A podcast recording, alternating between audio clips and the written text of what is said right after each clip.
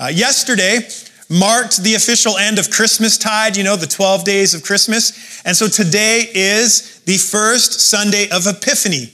And so we are going to return to our sermon series in the book of Hebrews, which we began last September. And we are in a section of Hebrews that is dwelling deeply upon the cross of Christ.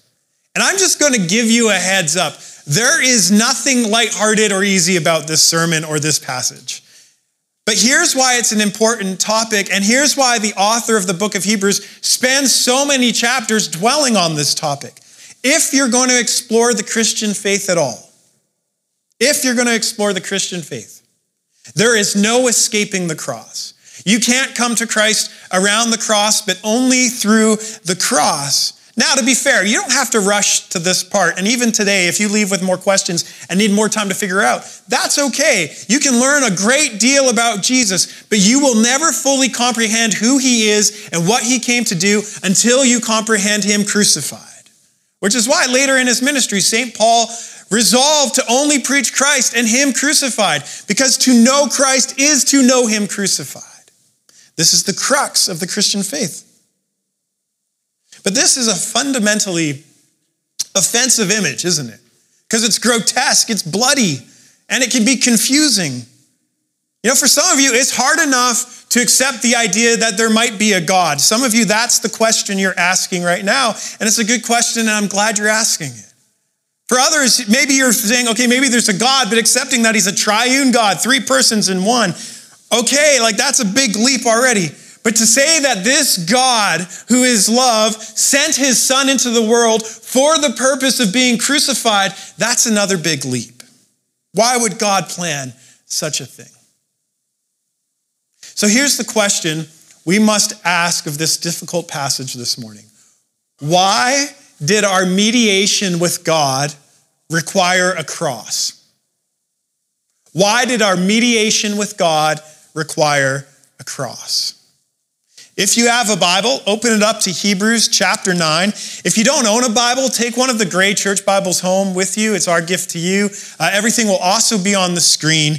Hebrews chapter 9, beginning in verse 15. Therefore, Jesus is the mediator of a new covenant, so that those who are called may receive the promised eternal inheritance. Since a death has occurred that redeems them from the transgressions committed under the first covenant. Someone once asked a mediator, How many mediators does it take to screw in a light bulb? The mediator responded, So, what I hear you saying is that you would like the room to be brighter. You know, this epitomizes the mediator. A mediator is someone who, you know, works to help people involved in a conflict come to an agreement. They get in the middle, so to speak, and they understand both sides and try to help them find middle ground. Under, understandably, you might be surprised, but most mediators grow up as middle children. Uh, but I digress. Now, it, it's important for us to understand something about a mediator. A mediator does not exist for one party alone. You see, if you went to trial and litigation, you would have a lawyer, and your lawyer would only represent you, and it would be unethical for the lawyer to engage with the other party directly. He has to engage through the other lawyer. But if you want to avoid trial and litigation and want to try to find agreement some other way, you get a mediator, and the mediator, unlike a lawyer, represents both parties. A mediator works to understand both sides and seeks to find common ground. Our passage begins, therefore, which reminds us that we're in the middle of a developing thought. So, in light of Jesus being our great and faithful high priest, which the author's been speaking about for two whole chapters, in light of this, Jesus entered into the very presence of God. And his blood has cleansed us so that we can serve the living God. So he said all of that. And now he says, therefore. Therefore, Jesus is the mediator of the new covenant. High priests, their work in ancient Israel was as mediators to some degree. They were the mediators of the covenant, which is essentially a contract. The covenant was the terms and the conditions that God gave to his people to help them learn to live as his people within the world. And so the high priests helped mediate those terms and conditions, helped with the festivals, helped people make sacrifices, and once a year made the sacrifice that washed away sins for the year. Jesus mediates, though, a new covenant. Well, why was a new covenant necessary at all?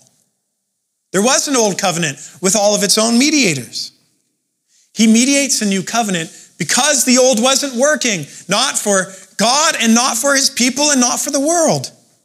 You see, if God took ancient Israel to court, so to speak, if they went to trial and faced up to the terms and conditions of their covenant, they would be in breach of contract. Because time and time again throughout history, they failed to uphold their side of the deal. From day one, they broke it. They couldn't even keep the covenant for a couple hours. But what we cannot lose sight of, and this is important, don't lose sight of this, is that God's desire to be with us runs so deeply that he promises a new covenant even when the covenant isn't working. And this is why he sends his son into the world. God initiated the mediation. God wants to avoid trial. God initiated the mediation. Look at verse 15 once again. Therefore, Jesus is the mediator of a new covenant, so that those who are called may receive the promised eternal inheritance.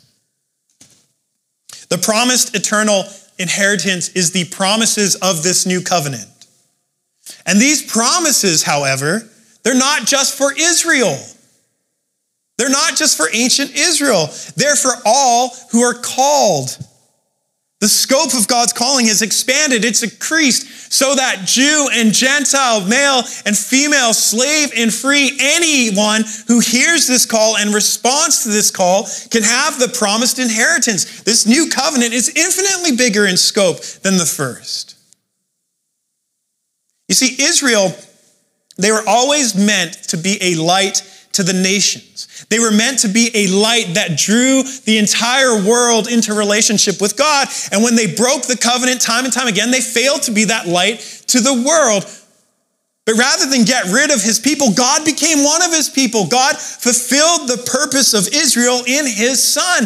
Jesus became that light to the nations that will draw all of the nations into the love of God. This is the new covenant. Now, you might recall, if you've been at St. Peter's before, that the authors already meditated on this promise of the new covenant in chapter 8, and we went into it in depth. But as a refresher, God promised through the prophet Jeremiah long ago, I will put my laws into their minds. I'll write them on their hearts, and I'll be their God, and they shall be my people. And they shall not teach each one his neighbor and each one his brother, saying, Know the Lord for they shall all know me, from the least of them to the greatest, for I will be merciful toward their iniquities, and I will remember their sins no more. These promises are so fundamental to what Jesus has opened up for us that the author is going to return to them again in the very next chapter. It's going to get a whole nother chapter. It's not enough to reflect on the goodness of these promises just once in the letter. But for now, what we must dwell on is how Jesus' death established this new covenant. Jesus' death established this new reality, or in the author's word, uh, Jesus' death opened up the eternal inheritance. If we read verse 15 in its entirety, therefore, Jesus is the mediator of a new covenant, so that those who are called may receive the promised inheritance, since a death has occurred that redeems them from the transgressions committed under the first covenant. Jesus, as the mediator, understanding both sides, as fully God, understanding God's desires and will in a way we cannot comprehend, but also fully human, sympathizing with us in our weakness, understanding our needs and desires. Jesus, as our mediator, understanding everything, essentially said, This is it. This is the only way mediation is going to happen if I die. His death was a mediating death. It's how a new and freeing and liberating and life giving relationship with God could be opened up, not just for Israel, but for the whole world. And the problem we discover that Jesus needed to mediate, according to verse 15, is transgressions. Transgression is a, a more forceful word than sin because it emphasizes not just accidents or things left undone or not knowing better. It's not just missing the mark. Transgressions are intentional sins. Transgressions is knowing better and doing it anyways. It's knowing what needs to be done and leaving it undone. It's no mere accident, but purposeful recklessness. It's not even bothering with the mark to begin with.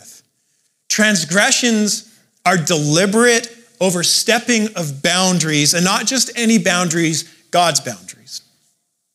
It's gossiping despite having the conviction that you should keep your mouth shut. It's neglecting to provide care for someone because you don't want to be bothered or because it's inconvenient or more simply because you simply don't like them. It's indulging in pornography again and again and again. It's stealing what isn't yours and justifying it somehow. It's lying, even white lies, to save face. And on and on I could go. And today, today we make light of all of these things. The problem with religion, according to some, is that it takes minor matters and makes them into major matters. It becomes obsessed, almost pathologically so, with little sins. You know, to be fair, most of us could understand serious consequences for serious offenses genocide, murder, rape, major cases of fraud. These things need justice. These things need appropriate punishment. No one's going to argue that. We've been watching society nod its head with approval and in agreement over the consequences being met out to men who are being exposed in the Me Too movement. When you read about Kevin Spacey or Louis C.K., and unfortunately on and on we could go, we find it just that they've lost their careers and been ostracized. And in some cases, this still isn't enough. There still needs to be legal consequences.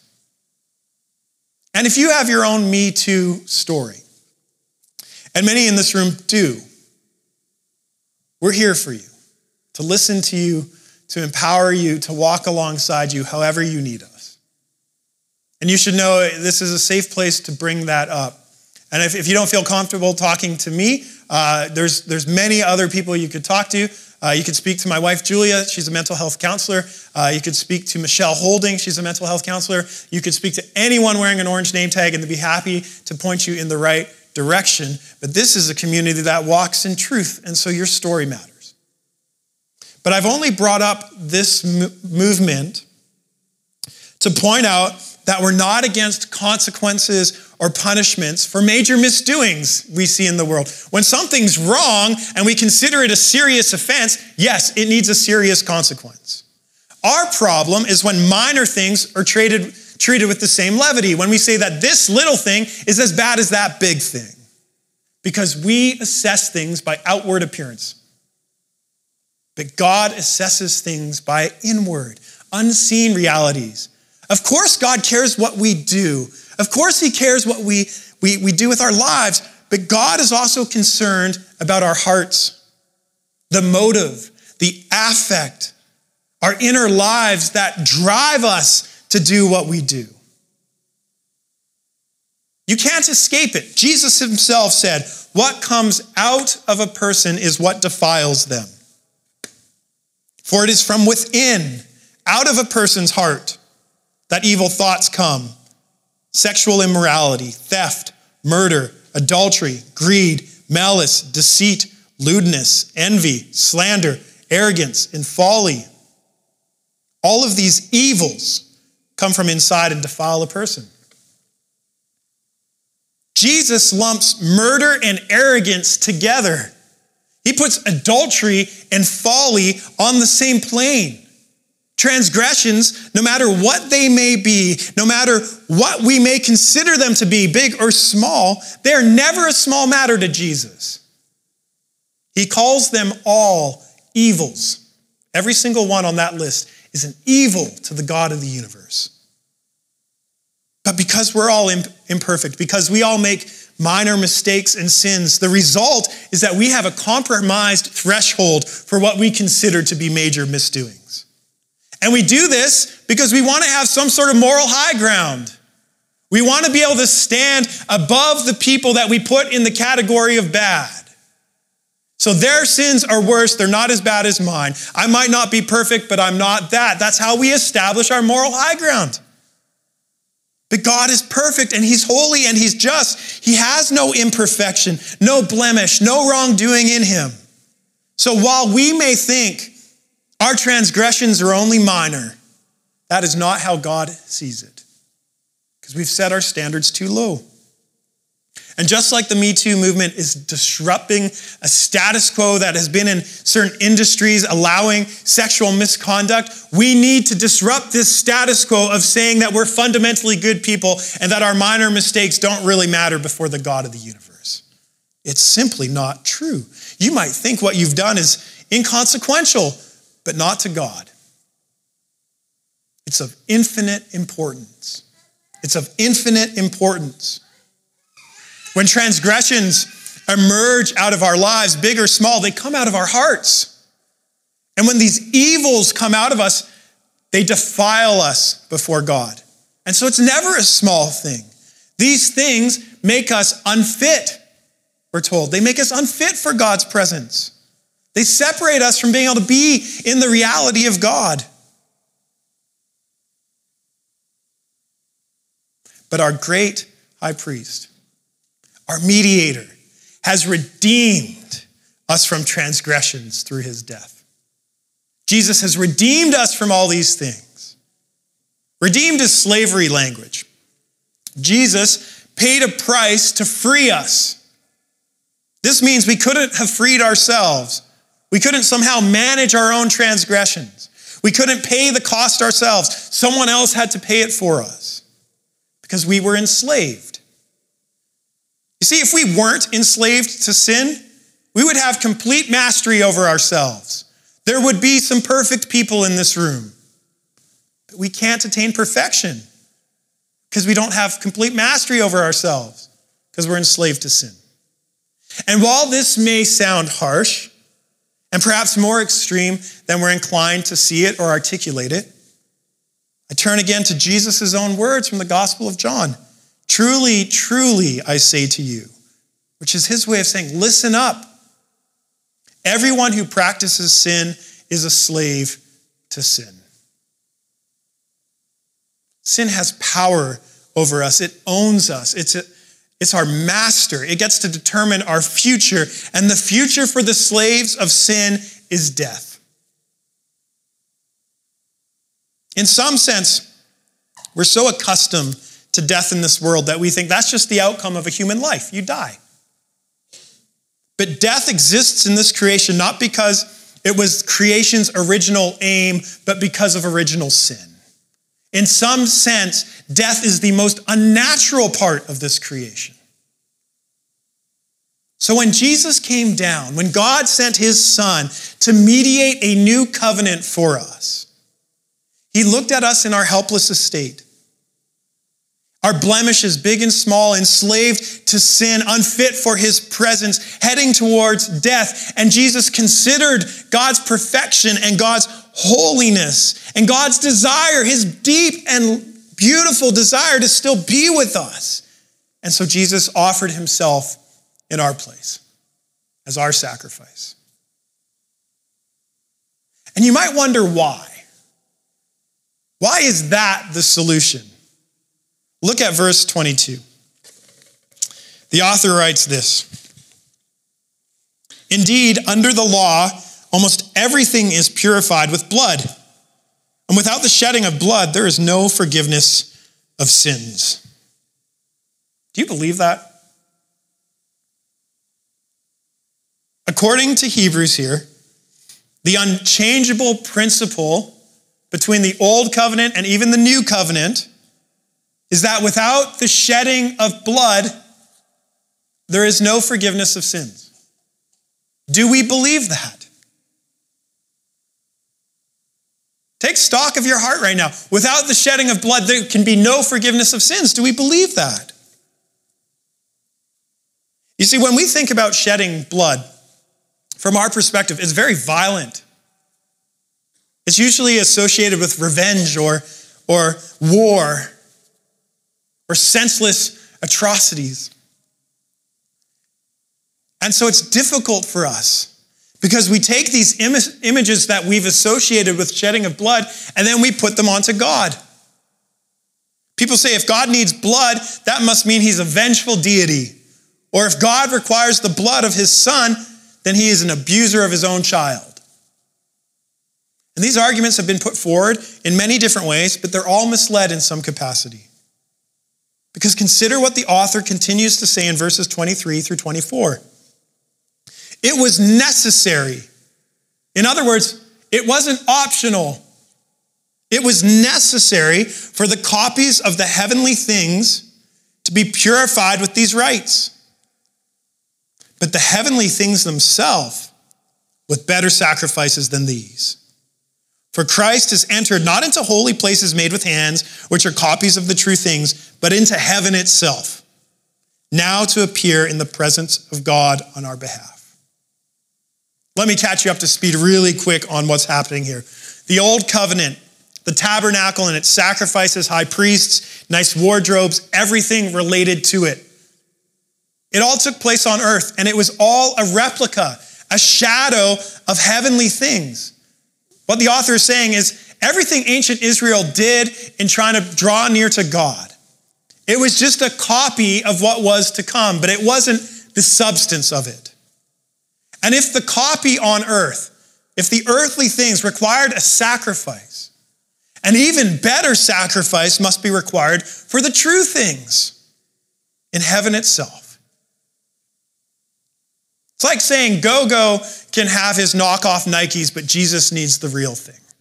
That's the best parallel I could come up with on the spot. Jesus didn't enter into an earthly tent. That's the point. Jesus wasn't just concerned about earth. Jesus entered into heaven, a place none of us have the right to go, a place none of us have seen. And he entered and appeared before God's presence, or if we're going to be accurate to the Greek, it is literally to his face. Jesus appeared before the face of God on your behalf, on my behalf. He spoke to God which is why the author unashamedly and unapologetically says, without the shedding of blood, there is no forgiveness of sins. This is not some archaic notion from ancient religion, people. The author is making explicit an eternal principle. This is a revelation from God. This is something God made known through his son. This isn't man made doctrine course, we have to accept that statement on faith, but that is the principle driving this entire argument. But why has God set this principle in place? Why has God set a principle in place that without the shedding of blood, there can be no forgiveness of sins? I understand that what I'm about to say uh, can be repetitive, but I don't remember most things I say, and I don't suspect you do either. So, we said this in the very last sermon that we did on Hebrews, and this is a necessary repetition. All forgiveness is costly, and all forgiveness is sacrificial. I want to consider something the Scottish theologian William Barclay said. There is one eternal principle which will be valid as long as the world lasts. The principle is Forgiveness is a costly thing. Human forgiveness is costly. A son or a daughter may go wrong. A father or a mother may forgive, but that forgiveness has brought tears. It has brought whiteness to the hair, lines to the face, a cutting anguish, then a long, dull ache to the heart. It did not cost nothing. There was the price of a broken heart to pay. Forgiveness is never a case of saying, it's all right, it doesn't matter, because forgiveness is the most costly thing in the world. Without the shedding of heart's blood, there can be no remission and forgiveness of sins. There's nothing which brings a man to his senses with such arresting violence as to see the effect of his sin on someone who loves him in this world or on the God who loves him forever, and to say to himself, It costs that to forgive my sin. Where there is forgiveness, someone must be crucified to the cross. It costs that to forgive our sin. If you minimize your sin, then of course the cross will appear excessive. If you think your transgressions, whatever they may be, are no big deal before the God of the universe, if there is a God, that they don't really warrant severe consequences or punishments, then of course the cross doesn't make sense. It's an absurdity. But if you change your perspective, if you listen to what Jesus himself actually said about transgressions, if you allow his death on the cross to illuminate the true cost of your sin, then you'll truly see how appalling and heart wrenching our transgressions are. Then and only then will you see what the shedding of Christ's blood truly was and what it truly is excessive grace and mercy. Incomprehensible grace and mercy. That God loves us so much that he walked down this path when there was no other way. The forgiveness of sins requires the shedding of blood. But because God loves us, as broken as we are, rather than exact our blood, God shed his own blood. Because God loves us and desires to be with us, as costly as it was to him, he opened up this way into the new covenant. But more technically, we have to say, well, how? We might understand why. There was a, an eternal principle. But how did Christ's death actually take care of sin? Look at verses 25 through 28, the end of this chapter. Nor was it for Jesus to offer himself repeatedly, as the high priests enter the holy places every year with blood not his own for then Jesus would have had to suffer repeatedly since the foundation of the world. But as it is, Jesus has appeared once for all at the end of the ages to put away sin by the sacrifice of himself. And just as it was appointed for man to die once, and after that comes judgment, so Christ, having been offered once to bear the sins of many, will appear a second time, not to deal with sin, but to save those who are eagerly waiting for him. Jesus has put away sin. But this is far more revolutionary than we initially realized, because the, the word for put away is actually annul. Jesus has made the annulment of sin. Unlike divorce, an annulment is usually retroactive. It's to say, from the very beginning, this marriage was invalid and has no bearing ever. Yet, even if a marriage is annulled legally, even if the papers, the original papers of marriage, are shredded and there's no evidence of the marriage to be found, it can't be undone historically. The memory still stands. And so, in a way far superior than this, Jesus has annulled sin. He has made the annulment of sin. And this annulment is not bound by time. Yes, Jesus died within history, but we're told he stands before God's face as our intercessor with his own blood. He stands before God in heaven and in eternity, and his blood applies to us from there. It's not bound by time. And this is why Jesus doesn't have to make his own offering again and again and again, because his sacrifice was sufficient, entirely complete, totally comprehensive. The result is that sin is put away forever. It's done with. And this is part of our eternal inheritance. For anyone in Christ, you are completely and entirely forgiven forever. How did Jesus pull that off? Look at verse 28. Jesus offered himself once to bear the sins of many. This phrase, bear the sins of many, is word for word from Isaiah 53. Roughly 600 years before Jesus was born, 600 years before he was born, God entrusted a vision to the prophet Isaiah, and Isaiah beheld a suffering servant. And of this person, 600 years before the person comes into the world, Isaiah wrote things like this Surely he has borne our griefs and carried our sorrows. He was pierced for our transgressions, he was crushed for our iniquities. Upon him was the chastisement that brought us peace, and with his wounds we are healed, because the Lord has laid on him the iniquity of us all. And then Isaiah 53 13, we read, He poured out his soul to death and was numbered with the transgressors. Yet he bore the sins of many and makes intercession for the transgressors. Jesus bore our sins in his body. He freely allowed our transgressions to be injected into his sinless body. Although he was once entirely healthy, the virus of our misdeeds infected him. He was plagued with our iniquities. And as the author of Hebrews has already said in chapter 2, verse 17, he did this to make propitiation for the sins of the people, which means he was crushed and he was wounded for the sake of bearing our curse and our judgment. He died to completely satisfy the justice of God's punishment for our transgressions. And so, if you're in Christ, which means if you put your faith in Him, God remembers your sins no more. In God's sight, your sin is gone.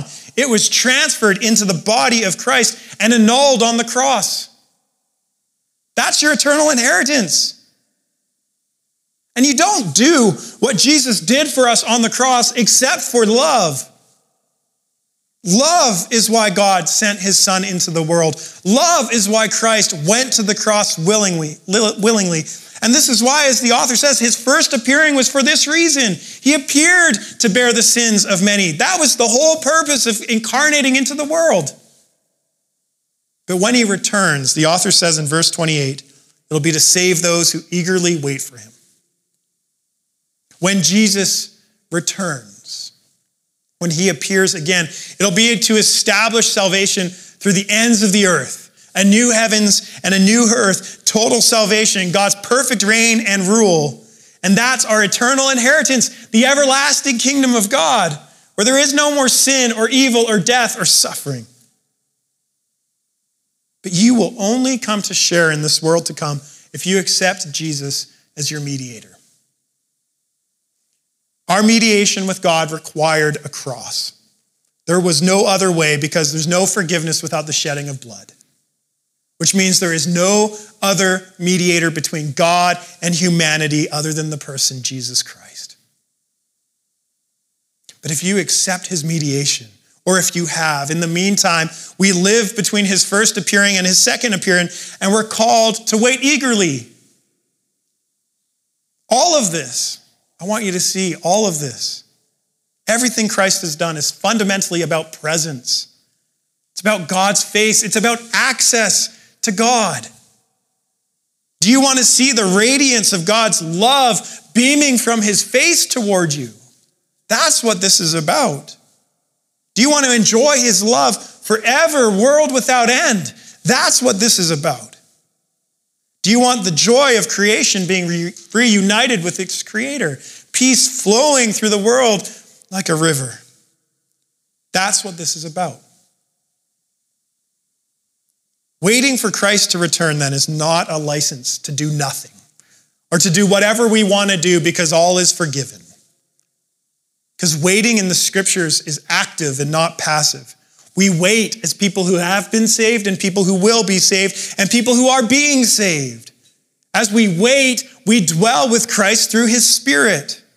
As we wait, and this is important, we learn day by day what it means to live as a citizen of this kingdom that will come rather than in the ways of the world we're so accustomed to. As we wait, the waiting builds a hunger in our hearts to be reunited with this one who loves us so much. It builds and builds so that we long more and more to see him face to face. Because this is our eternal inheritance access to God. the very presence of God, enjoying Christ Himself forever. And so, in a cultural season where we start waiting and we start hoping for better futures or the best possible versions of ourselves or change in the world, I want to change the question only slightly. Who are you waiting for?